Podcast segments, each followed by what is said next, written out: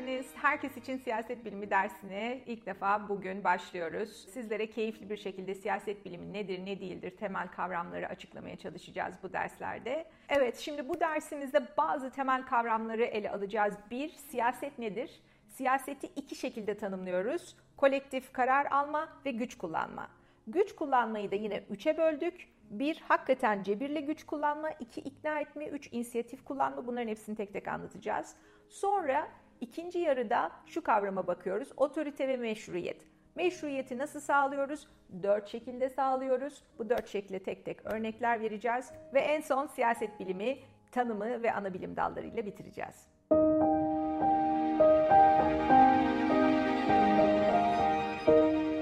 Kendimi tanıtayım. İsmim Evren Çelik Vilse, siyaset bilimi doçentiyim. Amerika'da Güney Dakota Eyalet Üniversitesi'nde çalışıyorum doçent olarak. Aynı zamanda program koordinatörüyüm. Ondan önce Ankara'daydım TOB Üniversitesi'nde. Lisansım ve yüksek lisansım Boğaziçi Üniversitesi'nden, yine aynı alanda doktoram da Massachusetts Üniversitesi'nden. Amherst'ten. Yayınlarımı merak ederseniz diye isterseniz kısaca kitaplarımı da araya hemen küçücük koyu vereyim. Latin Amerika çalışıyorum ben karşılaştırmalı. 2015'te çıkan bir kitabım Türkiye ve Meksika'daki demokratikleşme ve kalkınma sürecini karşılaştırdı. En son da şimdi yeni fırına verdik bir kitabımız var. Bu da dünyadaki kadın liderlerle ilgili. Meslektaşım Lisa Hager'la birlikte bunu yazdık, çalıştık, uğraştık ve Lynn Reiner yayınlarından çıkacak 2021'in Mart ayında. Bu da 1960'tan 2020'ye kadar bütün dünyadaki kadın başkanların ve başbakanların biyografilerini inceliyor. Nasıl yollardan, nasıl bir hayat tecrübesiyle bu kadınlar bu siyasetteki en tepe pozisyona ulaşabilmişler? Bunun üzerine bir eserimiz var.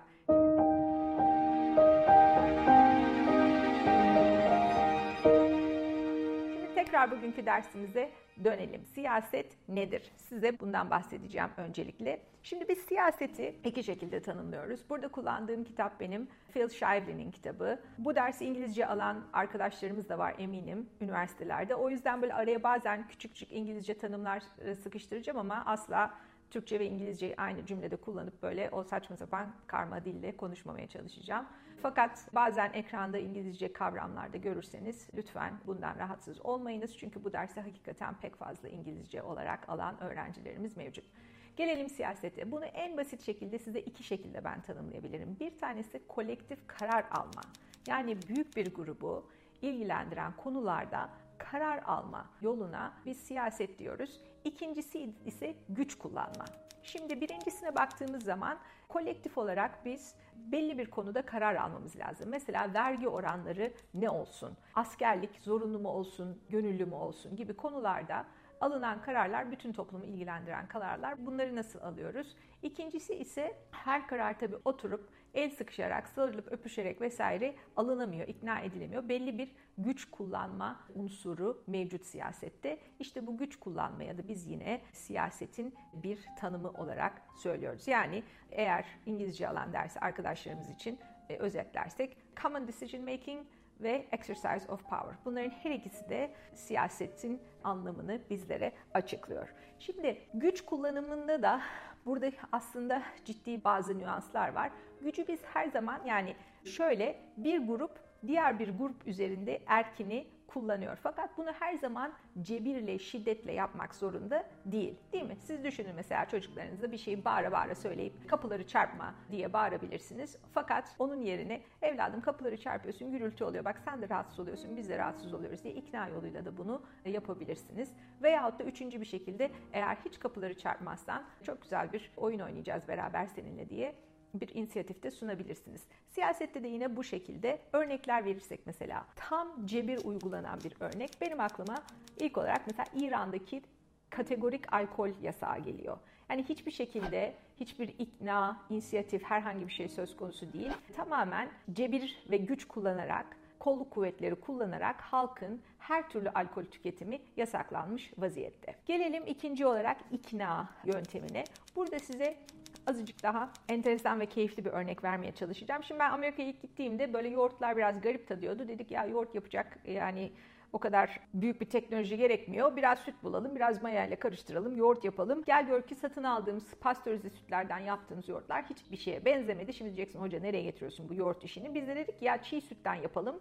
Fakat çiğ süt almak inanılmaz bir zor ve çetrefilli aman Allah'ım nasıl bir yokuş yokuşa sürülmüş bir süreç.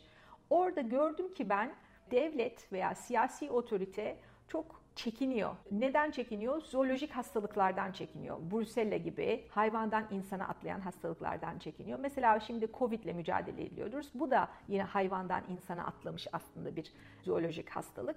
O nedenle de çok ciddi bir halkı ikna etme çabası var, eğitme çabası var. Çiğ süt nasıl işlenir, çiğ sütten nasıl yararlanılır? O arada da tabii çok ciddi regülasyonlar var.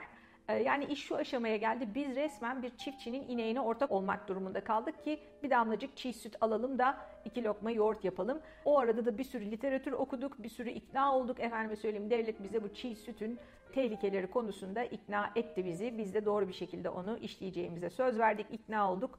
Devam ediyorum. Son olarak bir de inisiyatif e, sunma. Buna da size Norveç'ten bir örnek vermek istiyorum. Şimdi Norveç biliyorsunuz Kuzey Denizi'nden petrolü olan petrol fonlarının korkunç büyük yani zengin varlıklı neredeyse 100 bin dolara varan gayri safi milli hasılası olan bir ülke. Yani bir petrol sıkıntısı yok aslında. Ama bakıyorsunuz otoparklara girdiğinizde bir sürü son derece pahalı elektrikli araçlar var. Şimdi niye bu adamlar yarı fiyatına benzinli, pahalı, güzel, lüks arabalara binmiyor da bu kadar pahalı elektrikli arabalara biniyor?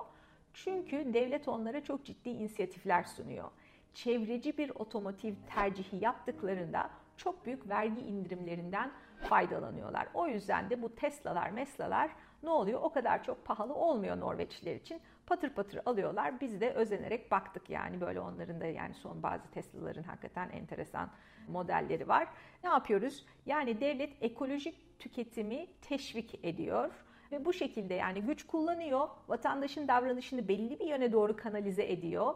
Yapılan hep bu. Vatandaşın davranışını belli bir yöne doğru kanalize etmek. İran alkol kullanmamaya doğru kanalize ediyor ama bunu cebirle yapıyor. Norveç çevreci araba kullanmaya kanalize ediyor onu ama onu teşvikle yapıyor. Değil mi? Amerika az çiğ süt tüket aman bunu dikkatle tüket diyor. Onu ne yapıyor? İkna yoluyla yapmaya çalışıyor. Şimdi genel olarak siyaset yapma süreçlerine baktığımız zaman bunu böyle terazinin iki kefesi gibi düşünebiliriz. Bu iki kefeden bir tanesinde güç, cebir kullanma yöntemi var. Diğerinde de konsensüs, ikna ve rıza yöntemi var. Ve her rejim bunu çeşitli dozlarda ne yapıyor? Kullanıyor. Bir kısmında ama bazen güç ve cebir ağır basıyor ki biz bunları daha otoriter rejimler diyoruz. Bir kısmında da ikna, efendim söyleyeyim rıza, konsensüs bu yönleri siyasetin ağır basıyor. Bunlara da daha özgür ve demokratik rejimler ne yapıyoruz diyoruz. Ama her ikisi de sonuç olarak siyaset.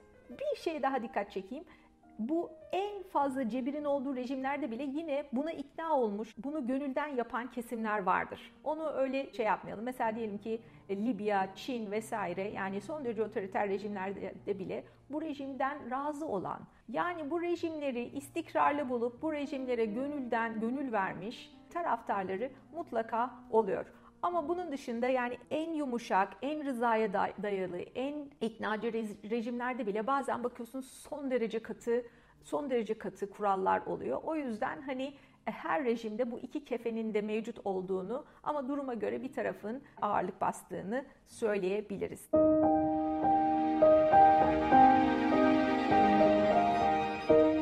Tam da buraya gelmişken bir iki başka kavramı tanıştıralım. Şimdi size o gücü sizin üzerinizde uygulayabilmesi için o siyasi erkin belli bir meşruiyeti olması lazım. Tamam mı? Eğer güç belli bir noktada konsantre olmuşsa biz ona otorite diyoruz artık.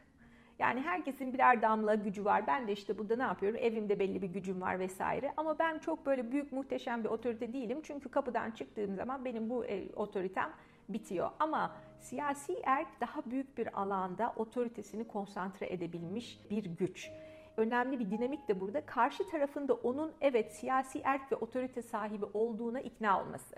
Şimdi ben size evet ben çok iyi bir siyaset bilimciyim vesaire diyorum ama siz buna inanmadığınız zaman benim hakikaten bir siyaset bilimi hocası olarak öyle çok fazla da bir otoritem olmaz. E işte nitekim o yüzden de ben başladım. İşte bakın okuduk oralarda diplomalarım şuradan efendime söyleyeyim e, kitaplarım var vesaire. Nedir bu? Bu bir meşruiyet sağlama. Sizin gözünüzde bir meşruiyet oluşturma çabası. Siyasi erk de böyle. O siyasi güç de ne yapmak ister? Bir meşruiyet oluşturmak ister ki karşı taraftan ona bir biat, karşı tarafın ona saygısı, hürmeti ve uyumu olsun.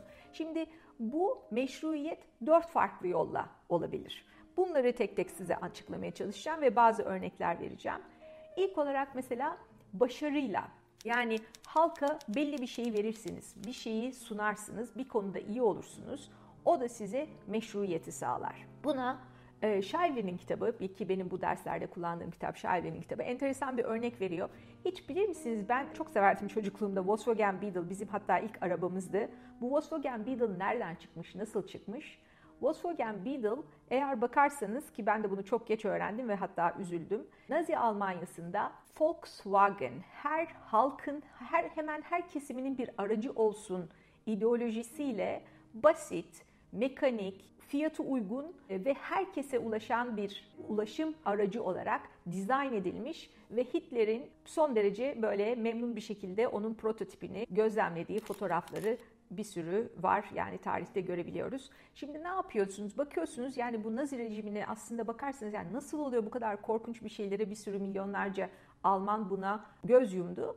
Çünkü çok ciddi bir ekonomik büyüme sağlıyor Nazi Partisi. Hakikaten belli alanlarda ne yapmış? Halkın yaşam standartlarını yükseltmiş, fabrikalar vesaire şunlar bunlar, tüketim, arabalar, otobanlar derken bakıyorsunuz yani adamlar bir şeyler yapmışlar.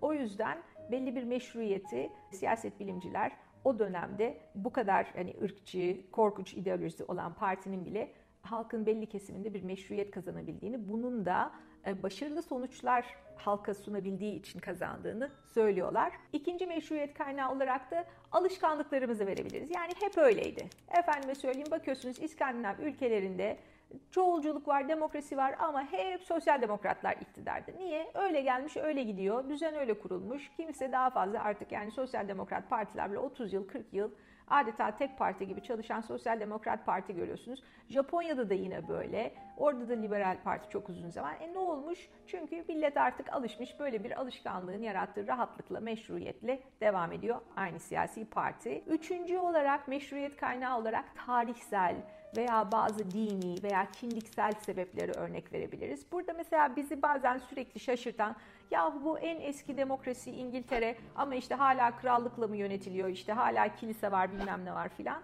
Şimdi orada son derece aslında kraliyet ailesinin rolü sembolik ama tarihten gelen öyle bir büyük bagaj var ki öyle bir büyük gelenek var ki o geleneği yıkıp o sarayları bunların elinden alıp bunları halkın arasına iteklemek o topluma demek ki zor geliyor. Kraliyet ailesi de belli bir meşruiyetini o tarihsel sebeplerden dolayı hala 21. yüzyılda devam ettirebiliyor. Son olarak da prosedürel bir meşruiyet vardır. Bu da nedir? Siz doğru işleri yaparak meşruiyetinizi kazanırsınız. Her demokraside, her demokratik seçimle başa geçen iktidar işte bu prosedürel meşruiyete sahip olduğu için biz hepimiz hem kendi halkları hem de dünya onları meşru sayarlar. Çünkü ne olmuştur? Eşit ve özgür seçimler yapılmıştır, yarış koşulmuştur, kazanan parti odur.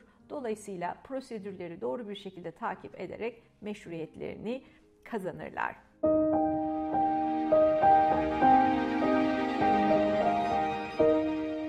Gelelim son olarak siyaset bilimine. İşte biz bilim insanlarıyız. Bizim görevimiz siyasetçi yetiştirmek değil, siyasetçi büyütmek değil, siyasete katılmak değil. Biz hayatımızı etki eden hemen hemen tüm bu siyasi kararları bilimsel olarak inceleyen insanlarız. Bu akademik disipline de siyaset bilimi deniliyor. Siyaseti inceleyen bir akademik bilim koluyuz. Yani siyaset bilimi. O yüzden siyasetçi yetiştirmek veya siyasete laf yetiştirmek veyahut da siyasetçi olmak bunların hiçbirisi hakikaten siyaset biliminin, gerçek siyaset biliminin kaygıları değil.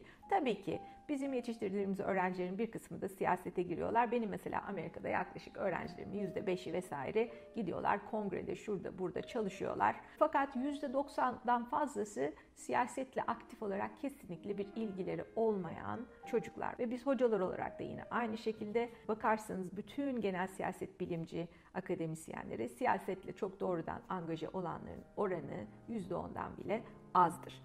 Bakarsak peki biz ne kadar bilim yapıyoruz? Burada da siyaset biliminde çok ciddi tartışmalar var. Örneğin bir ekol diyor ki efendim biz mümkün olduğu kadar böyle ampirik, veriye, dataya bağlı, objektif olmaya çalışalım. Öbür grupta diyor ki efendim böyle bir objektiflikte sosyal bilimlerde, siyaset biliminde mümkün değildir. Biz var olanı kendi perspektifimizden yorumluyoruz sadece. O yüzden böyle bir niteliksel ve niceliksel siyaset bilimi arasında bence gayet hoş ve verimli bir çekişme de mevcut. Bunu da size belirteyim. Onun dışında bazı bizim temel ana bilim dallarımızdan bahsederek bugünkü dersimizi kapatmak istiyorum. Örneğin benim yaptığım gibi efendim işte buradaki sistem bu şekilde, Meksika'daki sistem böyle, Türkiye'deki sistem böyle. Karşılaştırmalı siyaset dediğimiz bir ana bilim dalı var. Pek çoğunuzun belki daha yakından gördüğü televizyonlardan takip ettiği uluslararası ilişkiler, uluslararası siyaset ana bilimi dalı var. Onun dışında daha normatif sorular, doğru nedir, iyi nedir, daha iyi bir siyasi sistem nasıl olur gibi sorulara bakan siyaset teorisi ana bilim dalı var. Türkiye siyaseti, Türk dış politikası gibi daha Türkiye ölçekli çalışan ana bilim dalları var. Son olarak şunu söyleyeyim. Siyaset hakikaten bizlerin hayatının her alanını o kadar fazla etkiliyor ki. Yani hangi yaşta evlenebilirim? Hangi yaşta ne şartlar altında boşanabilirim? Ne zaman yasal olarak alkol tüketebilir. Mesela bu Amerika'da 21. Bunun altında alkol tüketmeniz Amerika'da mümkün değil. Hakikaten bu siyasi olarak alınmış bir karar ve bütün 330 milyonu etkileyen bir karar. Ne zaman savaş çıkacak? Kimler askere gidecek? Kimler gitmeyecek? Bunların hepsi siyaseten alınan kararlar. O yüzden bu alanı biraz daha iyi, biraz daha bilimsel inceleyebilmek bence herkes için, hepimiz için son derece faydalı olacaktır. Bizlere sorularınız, yorumlarınız varsa aşağıda lütfen paylaşın bizimle. Elimizden geldiği kadar sizlere yardımcı olmaya, ulaşmaya çalışacağız. Çok teşekkür ediyorum vakit ayırıp izlediğiniz için.